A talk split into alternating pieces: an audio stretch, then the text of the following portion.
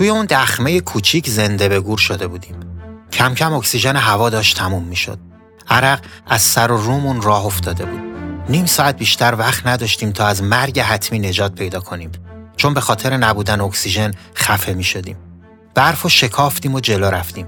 اما هیچ اثری از نور خورشید نبود. به کلنگ زدن ادامه دادیم. باد سردی وزید و این فقط یه گوشه خیلی خیلی کوچیک از حوادث مرگباریه که این دوتا جهانگرد از سر گذروندن. جهانگردایی که تو خیلی چیزا اولین بودن. از جمله ایرانی بودن.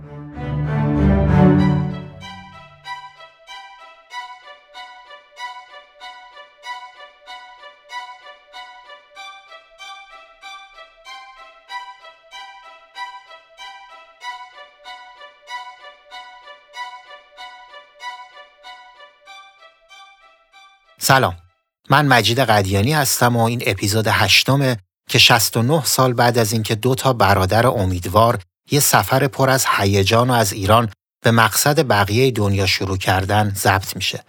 سفری که از چند ماه قبل من و سعید شیرانی همراهش شدیم و حالا تو قالب پادکست خورجین برای شمام تعریفش می‌کنیم تا همراه برادرای امیدواری دوری تو دنیای 70 80 سال پیش بزنیم و با ویژگی های جهان اون زمان و فرهنگ مردم بخشهای مختلف دنیا آشنا شیم. پس بند و بساط گوش دادن پادکست رو بردارید و همراه ما و خورجینمون دنبال آقایون امیدوار راه بیفت. در ضمن برای اینکه از انتشار قسمت بعدی مطلع بشین حتما حتما حتما تو هر اپلیکیشنی که خورجین رو گوش می‌دید گزینه subscribe رو بزنید و خورجین رو دنبال کنید. اینستاگرام خورجین با آدرس خورجین داد پادکست رو هم از دست ندین. راستی یادتون باشه رفقاتون رو همراه کنید و ما رو به دوستاتون معرفی کنید.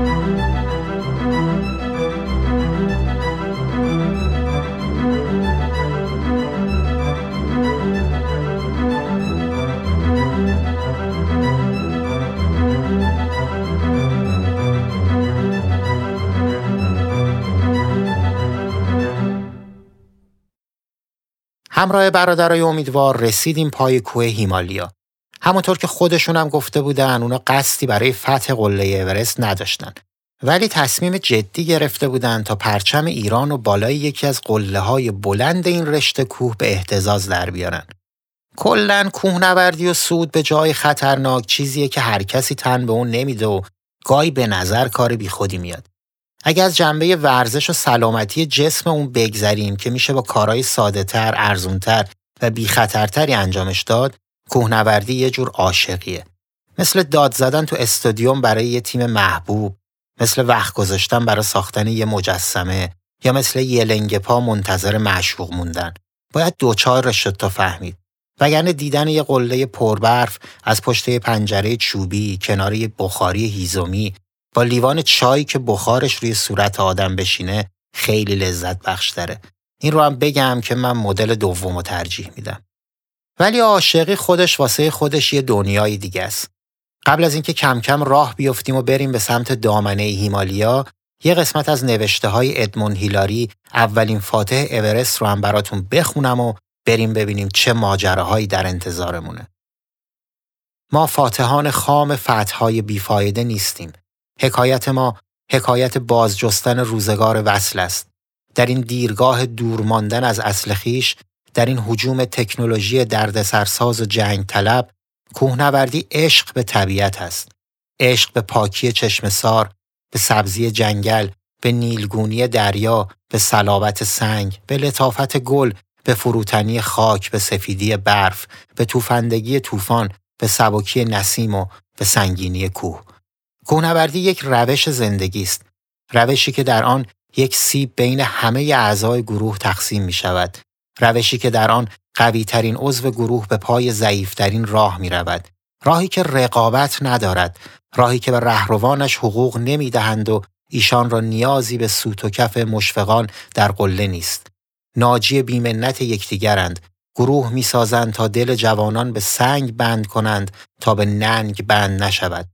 مزدشان معراج روح است و تشویقشان نوازش باد قانونشان عشق است و قانونگذارشان معشوق البته همراه های برادرای امیدوار تو این سود خیلی اهل عشق عاشقی نبودن و براشون کم دردسر درست نکرد. اونا به واسطه یه جوون هندی که باش دوست شده بودن دو تا راهنمای ورزیده و مجرب استخدام می‌کنن تا راهی قله مورد نظرشون بشن. همگی سوار قاطر میشن و راه میفتن. حتما این سوال پیش میاد که مگه با قاطر میرن کوهنوردی؟ جواب مثبته. برای رسیدن به بارگاه اول اینا باید از های خطرناک و باطلاقی عبور می‌کردن تا به کوهستان برسن و این وظیفه قاطرایی بوده که تو همون خط کار می‌کردن. برادرای امیدوار نوشتن تو طول مسیر مسافرت خودمون همچین جنگل های وحشتناک و حراس انگیزی ندیده بودیم. البته تا اینجا ندیده بودن چون وقتی تو ادامه سفر راهی آفریقا میشن جنگلایی می‌بینن که این جلوش یه پارک بزرگ به نظر میومده. نکته عجیبتر این که دولت هند به خاطر موقعیت سوق الجیشی اون منطقه اجازه انتشار نقشه رو نمی‌داده و ممنوع بوده.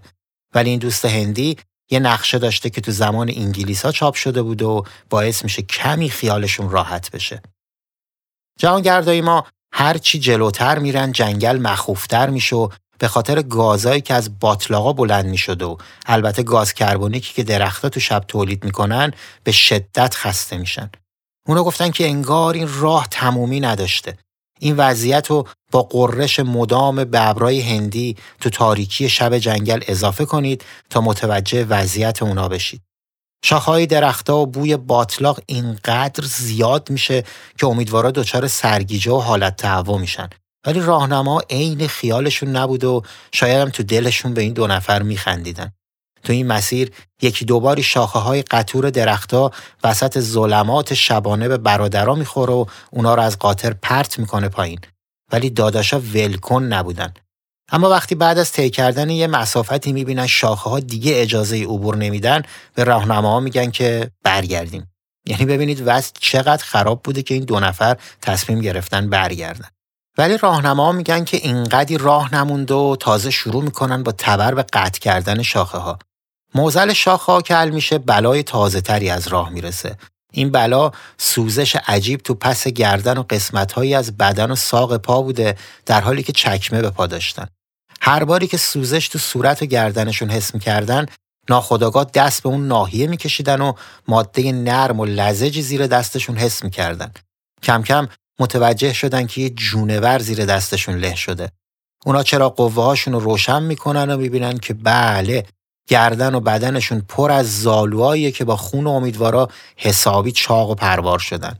راهنما رو صدا می‌کنن لباس و چکمه رو در میارن که می‌بینن خونین و مالینن بدنشون پر از زالو شده راهنما شروع کردن به کندن زالوها و تازه گفتن که خوب شد زود فهمیدید چون ممکن بود اتفاقای بدتری بیفته ظاهرا زالوهای اون منطقه خیلی هم با مرام بودن چون به همشریای خودشون کاری نداشتن و فقط سراغ مسافرا می‌رفتن و می‌زدن. بالاخره بر جون کندنی بوده از اون منطقه خارج میشن و به روستایی می‌رسن به اسم تاشارینگ. یه شام مفصل می‌خورن و به قول خودشون مثل درختی که از ریشه قطع کنند افتادیم و به خواب رفتیم.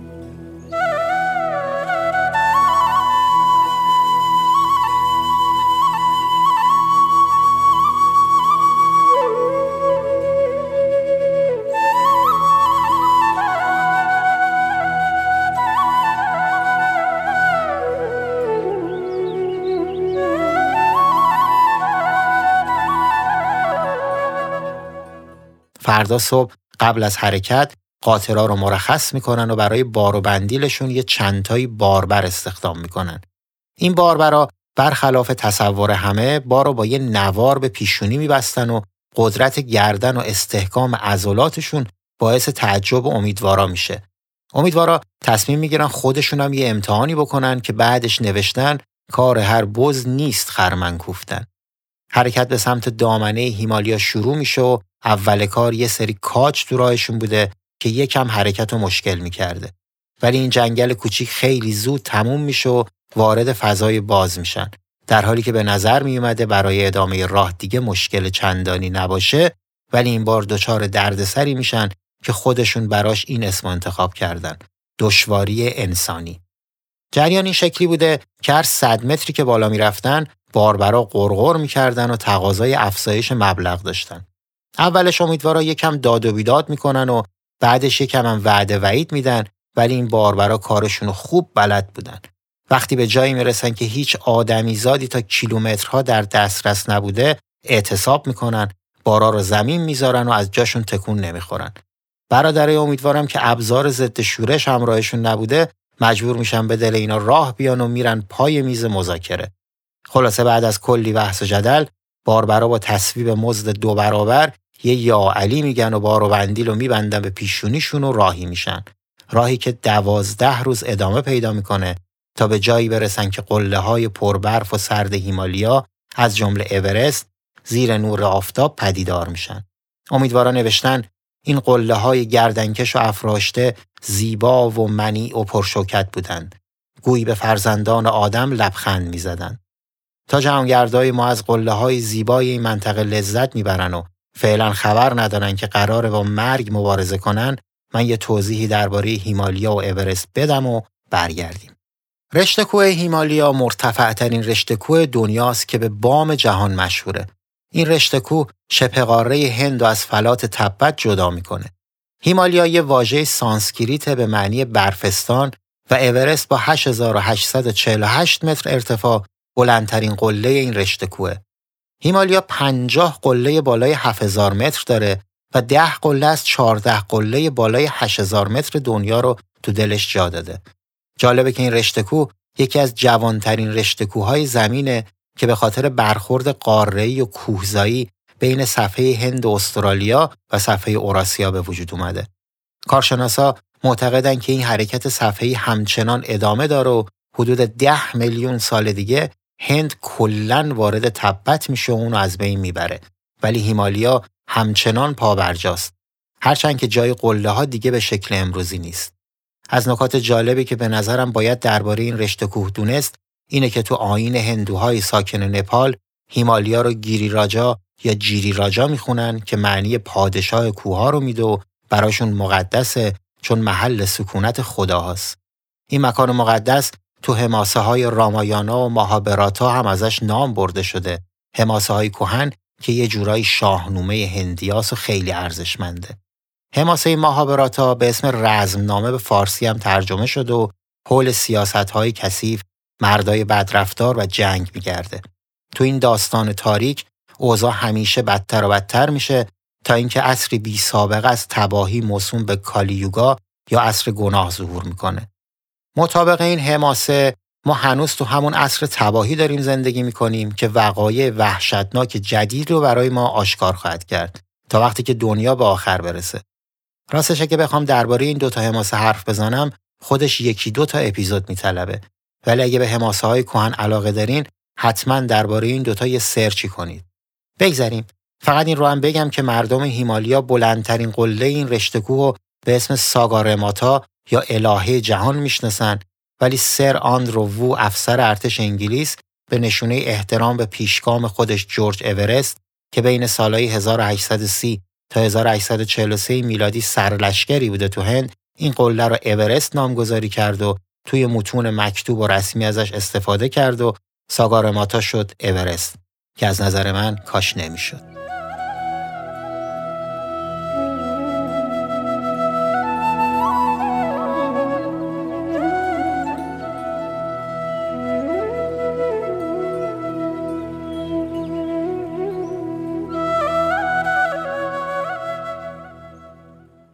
برگردیم سراغ امیدوارا که هم خستگیشون یکم در رفت و هم دیدن قله های بلند حسابی سر شوقشون آورده.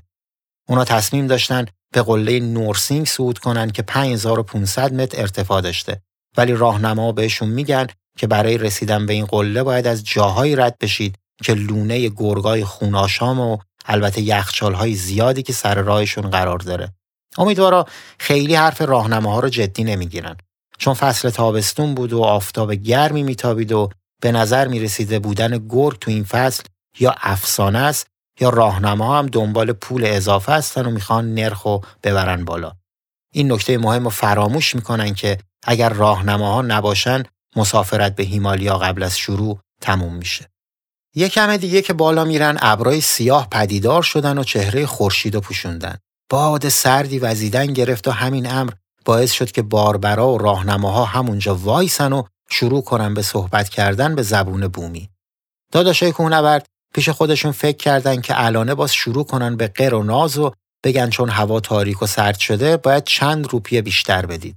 ولی ماجرا کلا فرق داشته. این بار بحث جون وسط بوده و با مال نمی‌شده خریدش. یکی از راهنما گفته تا چند لحظه دیگه طوفان شروع میشه. احتمال سقوط بهمنم هست و باید خیلی سریع خودمون رو برسونیم به مکان امن. امیدوارا با شنیدن این حرفا صعود سریع خودشون رو شروع می‌کنن و با بلند شدن زوزه گرگا معلوم میشه که تصور امیدوارا غلط بوده. برادرای جهانگرد همینجوری که به سرعت بالا می‌رفتن دو تا چیز آماده کردن. یکی کلنگای دستیشون برای مبارزه با گرگای گرسنه و دومی چند روپیه برای دادن به باربرا و راهنماها. امیدوارا گفتن اینا چون تو چندین هیئت خارجی به عنوان راهنما حضور داشتن طمع توی خونشون جریان داشت و این فطرت مالندوزی بشریت ممکن بوده کار دستشون بده. کم کم طوفان شروع میشه و باد سرد به همراه بارون مثل تازیانه به سر و صورتشون می‌خوره و زوزه گرگا هم نزدیک میشه. جهانگردای ما که حسابی دچار وحشت شده بودن به خودشون این امیدواری رو می‌دادن که چون تا چند لحظه پیش هوا آفتابی بوده حتما گرگای شکاری کردن و گوشتی بر بدن زدن و فعلا سراغ اینا نمیان. اونا معتقدن که این افسانه پردازی ها و توهم و خیالاست که موقع خطر به آدم دل و جرأت تازه میده. برادرها داشتن با خیال به خودشون جرأت می‌دادن که یه راهنماها زیر بارون و باد وامیستن و جلوتر نمیرن. انگار وجود گرگا رو تو نزدیکی خودشون حس کرده بودن. همین موقع یکی از اونا از ساک بزرگی که برای خودش بوده یه چیزی شبیه دوک بیرون میاره و با فندک زیرش روشن می‌کنه. این دوک که با پارچه های آغشته به مواد نفتی درست شده بوده زبونه می‌کشه. راهنما اون رو با قدرت زیاد به فاصله دور پرتاب می‌کنه. جالبه که وسط بارون و باد این ماده آتیشسا خاموش نمیشه و باعث فراری گرگایی میشه که تازه دیده شده بودن و دیگه صدای زوزشون به گوش نمی‌رسه. برادرها تازه نگرانی دریده شدنشون برطرف شده بوده که طوفان به قدری شدید میشه که فکر می‌کنن این کوهستان به سادگی اونا رو ول نمی‌کنه. سردسته راهنما با صدای بلند میگه که احتمال بهمن زیاد و همه رو به سمت قاری می‌بره که با دست نشون می‌داده. البته قار که نه حفره که به زحمت می‌شده توش پناه گرفت. اونا چادرها رو هم جلوی ورودی حفره آویزون می‌کنن تا مثل یه پرده ورود باد به قار رو کنترل کنه و سرمای کمتری احساس بشه. بیرون اون غار باد قوقا می‌کرده و صدای رد میون کوه میپیچیده و این بنده های خدا هم تند و تند چای می نوشیدن. دقیقه به دقیقه یکی از راهنما سرش رو بیرون می‌کرده و گزارش آب و هوا می‌داده. توی یکی از این گزارش ها خبر میده که برف زیادی شروع به ریزش کرده. با دادن این خبر امیدواران متوجه ترس و وحشت باقی همراه ها میشن و پریدگی رنگ صورتهاشون رو می‌بینن. اولش نمی‌فهمن که دلیل این ترس چیه. ولی وقتی که صدای وحشتناک ریختن بهمن فضا رو پر می‌کنه تازه به اصل ماجرا پی می‌برن. از شانس خوب و البته موقعیت سنجی راهنما بهمن به اونا آسیبی نمیرسونه. ولی وقتی پارچه جلوی قار رو کنار می‌زنن دیواری از برف رو می‌بینن که ورودی رو پوشونده بوده. اونا داشتن توی اون دخمه زنده به گور می‌شدن. راهنماها و باربرا بدون تلف کردن وقت با کلنگ میافتن به جون برف چون ورودی اکسیژن هم بسته شده بود و به زودی از کمبود اکسیژن همشون از دنیا می‌رفتن. امیدواران به این جمع اضافه میشن. از نظر راهنماها نهایت نیم ساعت تا مرگ فاصله داشتن. نیم ساعتی که عین برق و باد داشته میگذشته که با ضربات کلنگ یکی از باربرا باد سردی به داخل وزید و همشون یه نفس عمیق کشیدن. اونا نوشتن که از شدت خستگی از پا در اومدن و این مدت براشون اندازه یه قرن گذشته. کمی استراحت کردن و بعد از ساعتها کندن تونستن اون روزنه رو بزرگتر کنن. انگشتا و دستاشون یخ زده بود و قدرت کار کردن نداشتن و به این فکر می‌کردن که شاید اینجا نقطه پایان زندگیشون باشه. یک گور ابدی.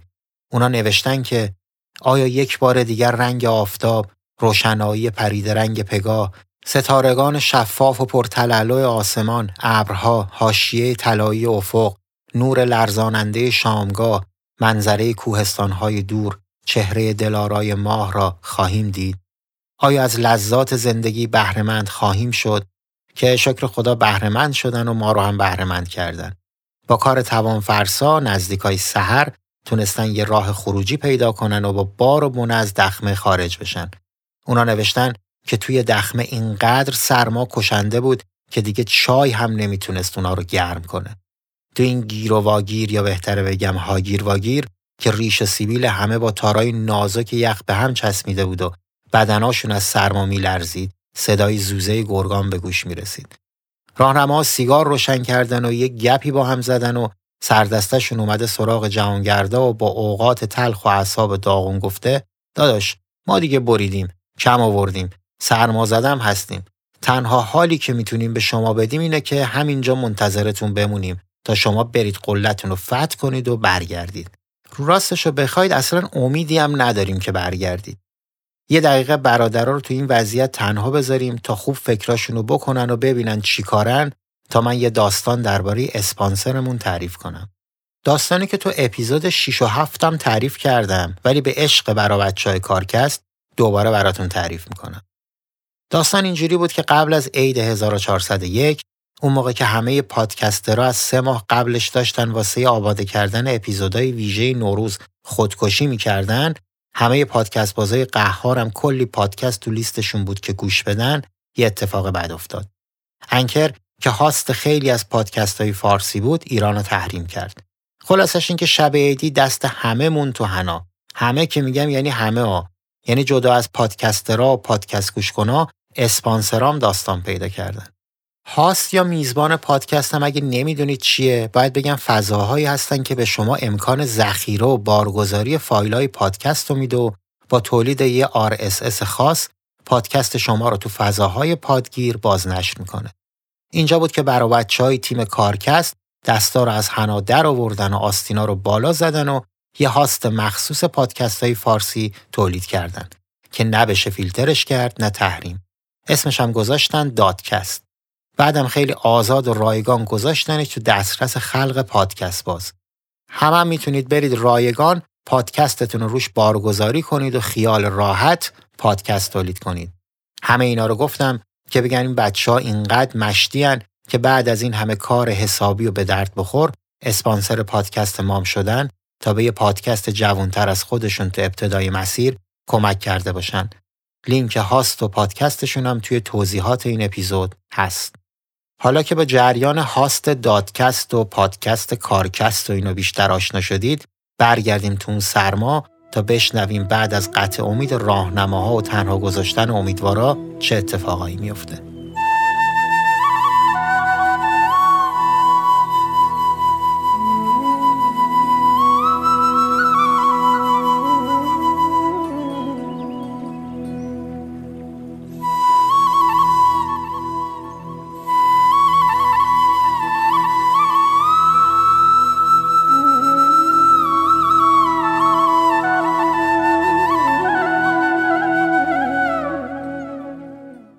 برادرها از شنیدن این حرفا خیلی ناراحت میشن ولی برای اینکه نشون بدن خطر جزئی از وجودشونه تصمیم می‌گیرن دوتایی راه و ادامه بدن. اونا گفتن که برگشتن از نیمه راه با حال شکست خورده و معیوس گناه بزرگیه. هرچی هم راهنما نصیحت می‌کنن که بابا بیخیال شید تو کت داداشا نمیره با وسایل ضروری و البته اراده محکم و استوارتر از کوه راه میفتن. سردسته راهنما هم یه جمله دیگه میگه و راهیشون می‌کنه. اون میگه به هر حال ما اینجا منتظرتون میمونیم. خیلی مرد بوده خدایی.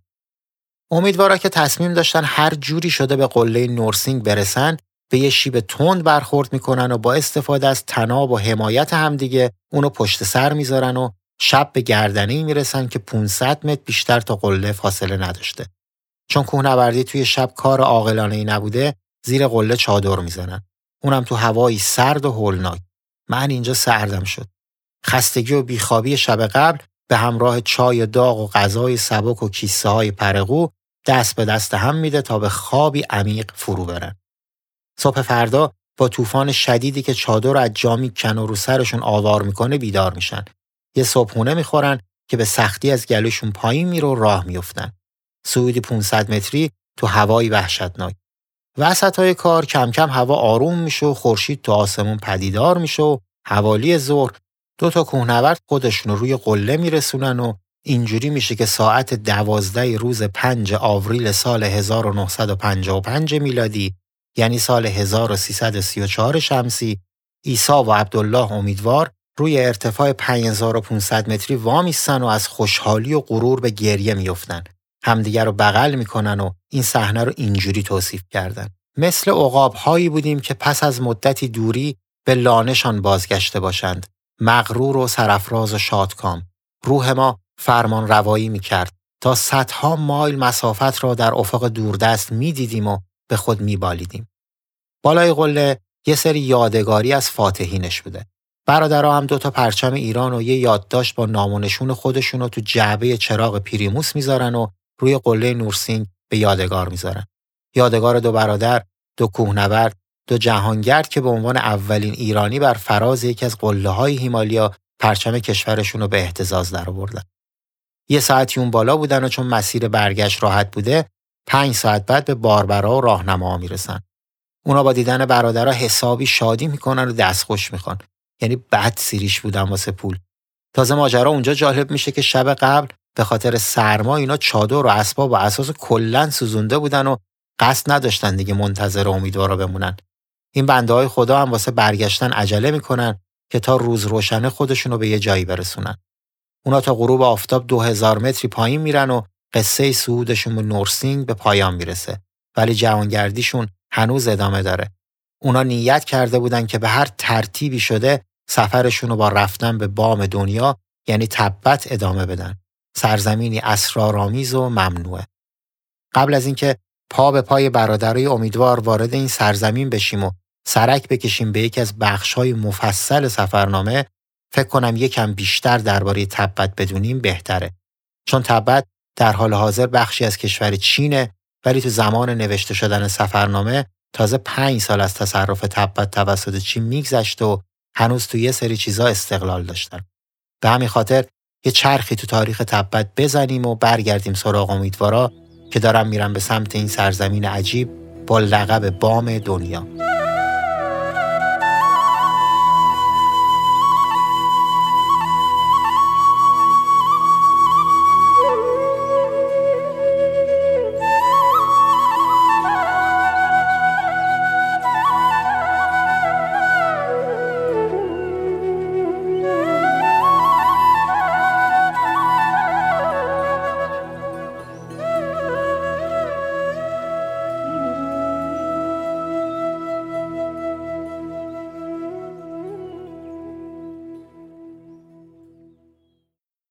تبت یه منطقه جغرافیایی تو غرب چینه که قبلا برای خودش کشور مستقلی بوده و دو میلیون و 500 هزار کیلومتر مربع وسعت داره. یعنی یه چیزی حدود 25 درصد خاک چین امروزی. این منطقه تو سال 1951 میلادی به کشور چین زمیمه شد و چین رو به چند قسمت تجزیه کرد. امپراتوری تبت که تو قرن هشتم برای خودش شکوه و جلالی داشته روی فلات تبت قرار داره و 4900 متر بالاتر از سطح دریاست. این فلات بلندترین فلات دنیا محسوب میشه. وقتی ارتش آزادی بخش خلق چین به تبت حمله کرد، این کشور یه حکومت دین سالار داشته به رهبری دالای لامای چهاردهم به اسم تنزین گیاتسو که چون تو سفرنامه دربارش حرف می‌زنن اونجا دربارش بیشتر میشنویم. این سرزمین تاریخ پر آب و تابی داره که خارج از موضوع این پادکسته ولی یه نگاهی به بعضی رسم و رسوماتشون میندازیم که تصویر بهتری برای ما از این سرزمین شکل بگیره. مردم بومی تبت به خاطر آب و هوای نامناسب و نداشتن کشاورزی عمدتا فقیر هستند. جمعیت زیادی هم نسبت به وسعتش نداره.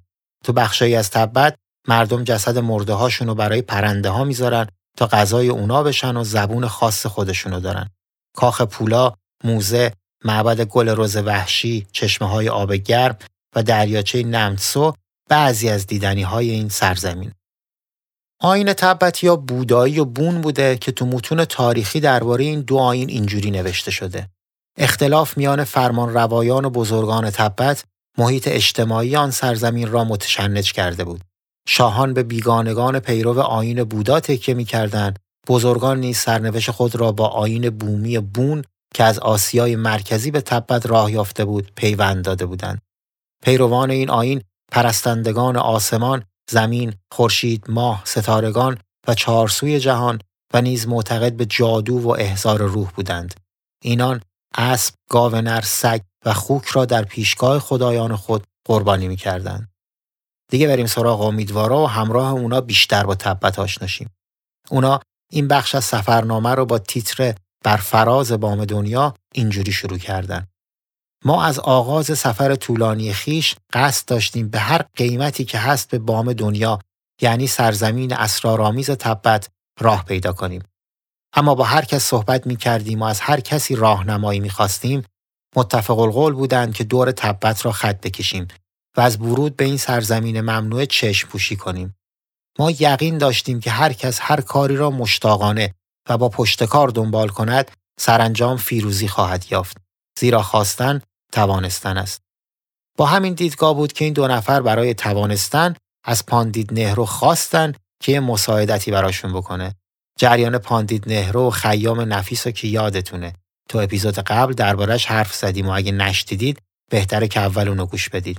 اما یادتون باشه ما سعی داریم هر اپیزود به طور جداگونه هم گوش دادنی باشه و داستان مخصوص خودشو داشته باشه.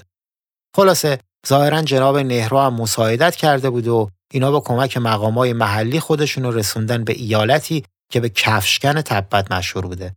رسیدن و همونجام کار ساده ای نبوده. از اونجا به بعد هم اقداماتی انجام دادن که نوشتن مقامای محلی رو راضی کردن برای ادامه سفر. حالا چه اقداماتی بوده و چقدر آب خورده الله علم. با توجه به اینکه جهانگردای خیلی کمی می‌تونستن وارد تبت بشن این موضوع برای امیدوارا خیلی اهمیت داشته و نوشتن سال 1955 میلادی یعنی 1334 شمسی حدودا نزدیک به یک سال از شروع سفر سالی بود که هرگز خاطراتش از نظر ما محو نخواهد شد. سالی که افتخار بزرگی به دست ما آمد. سالی که کاروان کوچک ما به کریدورهای اسرارآمیز سرزمین ممنوع تبت گام نهاد. یک تأکیدی هم من داشته باشم. اونم اینه که الان که تو ورودی تبت هستیم یک سال از شروع سفر امیدوارا گذشته. این رو تاکید کردم چون چند باری از من پرسیده بودن تا الان چقدر از راه افتادنشون گذشته. القصه. برادرای جهانگرد ما راهی سرزمینی میشن که به گفته خودشون مردم متعصبی داشت و به شدت به آین و مذهب پایبند بودن و فکر می‌کردن اگه بیگانه وارد سرزمینشون بشه با خودش افکار پلید و آلوده میاره و وسال اونا رو به تأخیر میندازه. اونا پا به مسیری می‌ذارن که راه و جادهش یکی از خطرناکترین و صعب العبورترین راه های جهان بوده. مسیری مال رو بین هند و تبت که نه تنها روی اون تا به حال هیچ اتوبوسی حرکت نکرده بلکه حتی رنگ چرخ رو هم به خودش ندیده. چرخی که ایرانیا چند هزار سال پیش ازش استفاده می‌کردن. حمل و نقل تو این جاده با حیوانای بارکش و آدمای پرزور بوده که همون هم کم خطر نداشت. وقتی دو برادر شهر کانگتوک رو ترک می‌کنن، باراشون روی قاطر می‌ذارن و همراه چند تا راه بلد راهی این جاده قدیمی میشن که تو روزگاری دور شاهراه بازرگانی هند و تبت و چین بوده. اونا بعد از دو روز راهپیمایی خطرناک به پلایی از جنس سیم و چوب می‌رسن که مثل گهواره بچه تکون تکون میخورده. یعنی لازم نبوده برای استفاده از پل معلق بلیت بخرن. فقط یه تفاوت کوچولو با پل‌های معلق تفریحی داشته که اونم مقاومت ناچیزشون بوده که هر لحظه ممکن بوده متلاشی بشن. وسط یکی از این پلا یکی از قاطرها که بار زیادی هم داشته تعادلش به هم می‌خوره و حیوان از ترس روی زانو میشینه و میگه بیمیریدم من دیگه بلند نمیشم. به خاطر حرکت این قاطر پل تکونای وحشتناکی می‌خوره و جهانگردا چشمشون میفته به امواج خروشان و کفالود رودخونه زیر پاشون. راهنما رو صدا می‌کنن و کمک می‌خوان. اونام تنها کاری که بلد بودن این بوده که سر و قاطر رو بکشن. قاطر که بلند نمیشه هیچ تکون پل هم بیشتر میشه. حیوانم معلوم نیست چرا ولی سرش از لای سیمایی که مثل نرده پل بوده بیرون می‌بره و خلاصه وضعی میشه که کافر نبیناد. دیگه وقتی وضع اینجوری میشه همه شروع می‌کنن با هر بدبختی که هست بار و بونه از روی قاطر خالی می‌کنن و با جون کندن حیوان رو راضی می‌کنن که از جاش بلند شو و راه بیفته. اینجوری که نوشتن فقط خدا می‌دونه چی به اینا گذشته چون دست از جان شسته به اون طرف پل رسیدن و به نظرم خدا رحم کرده که مجبور نشدن مثل داستان مولا نصرالدین قاطر رو کول کنن. بعد از مدتی راه رفتن یه جنگل کوهستانی پیدا شده و بارونای سیلاسا و هولناک. اونجوری که مردم این منطقه می‌گفتن تو هیچ جای دنیا اینقدر بارون نمیباره. نیست مردم این منطقه دائم در حال گشتن دنیا و مراوده با جهانگردا بودن تو این سرزمین ممنوعه از همه جای دنیا هم خبر داشتن. به جز بارندگی وحشتناک نیزارها و بیشه های خطرناک هم حسابی مسیر رو ترسناک کرده بود و توی سفرنامه نوشتن عبور از آن زهره شیر می‌خواست. البته هنوز قول مرحله آخر مونده. اونم شهر زالوها بود و البته بوته های گل کنار شهر. برای رسیدن به این شهر اونا سیزده روز پیاده روی کردن و حسابی خسته و از پا افتاده بودن.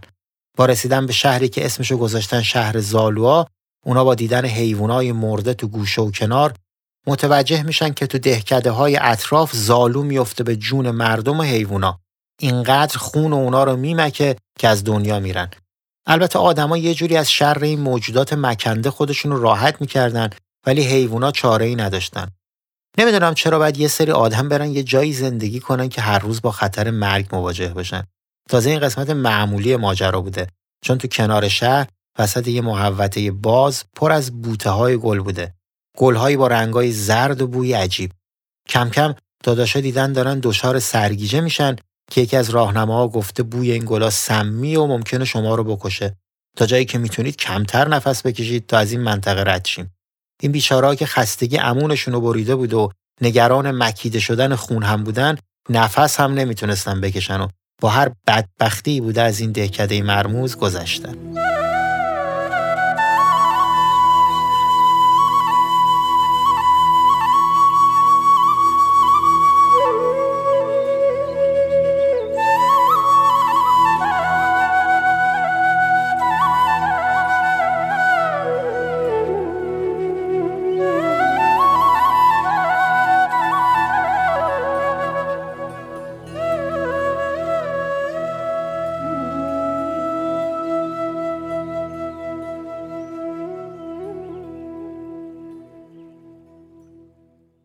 تو ادامه راه برادران منتظر بودن به معمور گمرک و بازرس گذرنما اینا برسن که یادشون میاد ورود به سرزمین ممنوعه. ممنوعه. گمرک و گذرنامه کیلوشن در حقیقت اونا توی تبت بودن. البته هنوز چیزی ندیده بودن جز شبه مرگ و خستگی وحشتناک و گفتن خیلی به تفریح نیاز داشتن. یه باری هم که توی راه کف کرده بودن و رادیوی باتری خور رو روشن کردن تا چند دقیقه موسیقی گوش بدن و روحشون جلا پیدا کنه یکی از قاطرهایی که افسارش سر خودش بوده رم کرده و ترسیده و شروع کرده به شلنگ تخت انداختن. اینا از ترس اینکه جونور به ته در نیفته میرن سراغش اون وسط رادیوم آسیب می‌بینه و خلاص. اولین جایی که یه جون تازه‌ای بهشون میده یه دهکده تبتی بوده که نه زالو داشته و نه گل سمی و نه بارون سیلاسا. به جاش تو ورودی دهکده کلی پرچم سفید کنار هم آویزون بوده که روی هر کدوم به زبون تبتی چیزی نوشته بودن. امیدوارم که عادت داشتن کلا سر جشن و اینا به جایی برسن فکر می‌کنن خبریه که راهنما بهشون میگه هر کدوم از این پرچما یاد بوده یکی از مردمای این منطقه است که عمرشو داده به شما. روشون هم اسم مرحوم نوشته شده و اهالی اینجا معتقدن با بادی که به این پرچما می‌خوره گناه های این فوت شده ها میریزه و تو جهان ابدی با آرامش آسایش زندگی می‌کنن. یعنی درست از لحاظ فیزیکی هیچ چیز عجیب و ترسناکی وجود نداشته ولی ارواح اونجا به شدت حاضر به نظر می اومدن. یک کیلومتر جلوتر هم یه سری سنگ بزرگ و کوچیک روی هم ریخته بوده که برادرها طبق فرنامهش راهنما تا جایی که می‌تونستن خم شدن.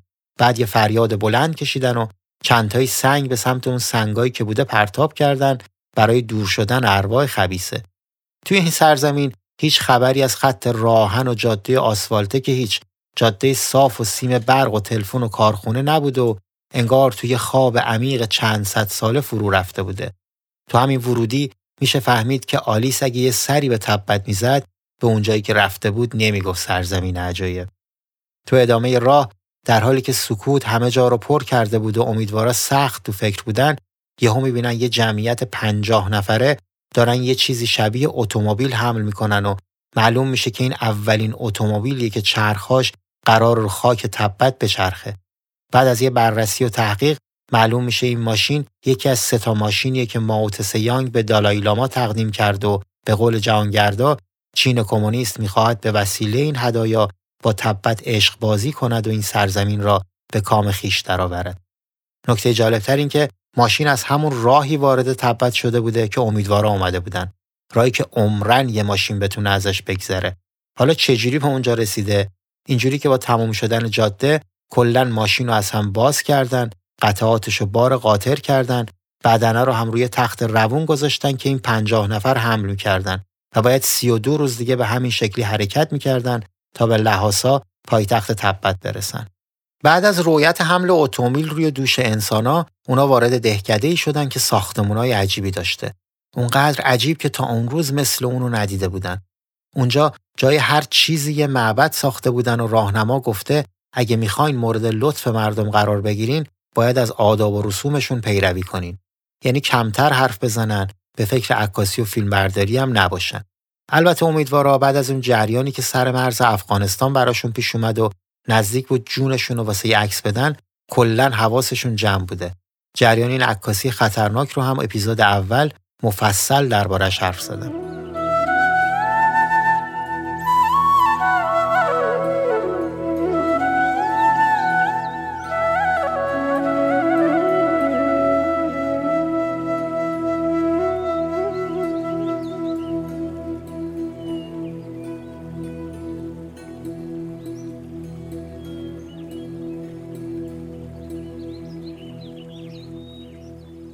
البته آداب و رسوم تبتی ها اینقدر زیاد و عجیب بوده که برای یاد گرفتنشون باید یه دوره آموزشی رفت.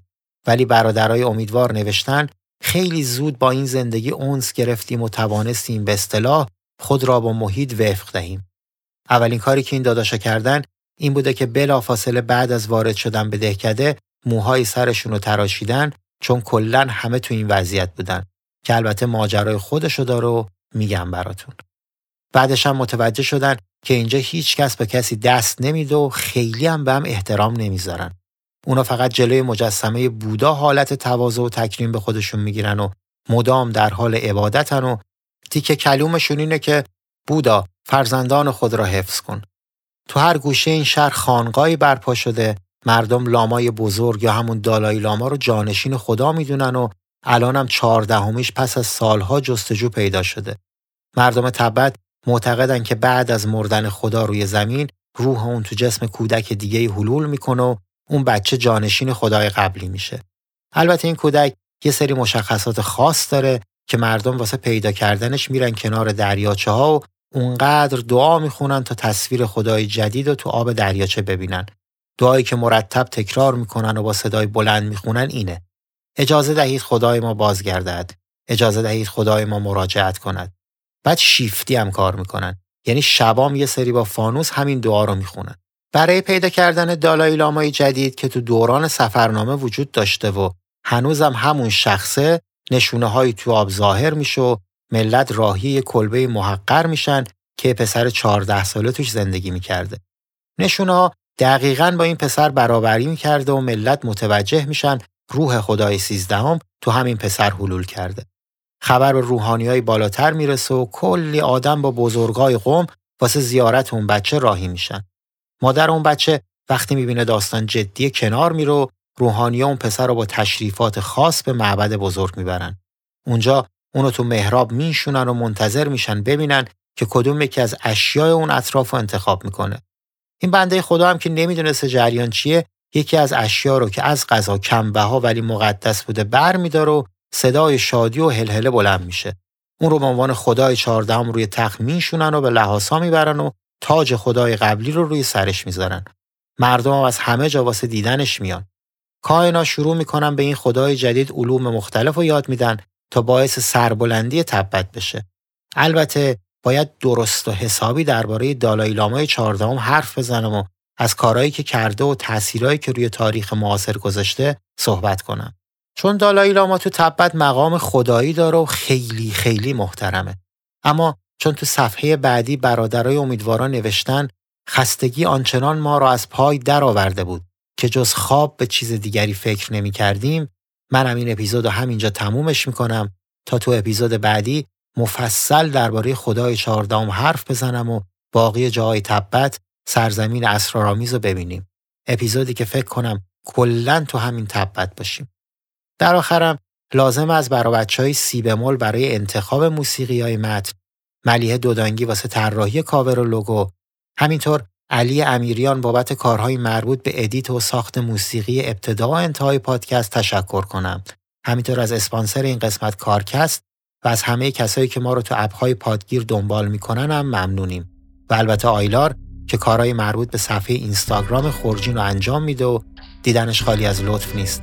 آدرس صفحمون رو هم که گفتم خورجین با جی دات پادکست.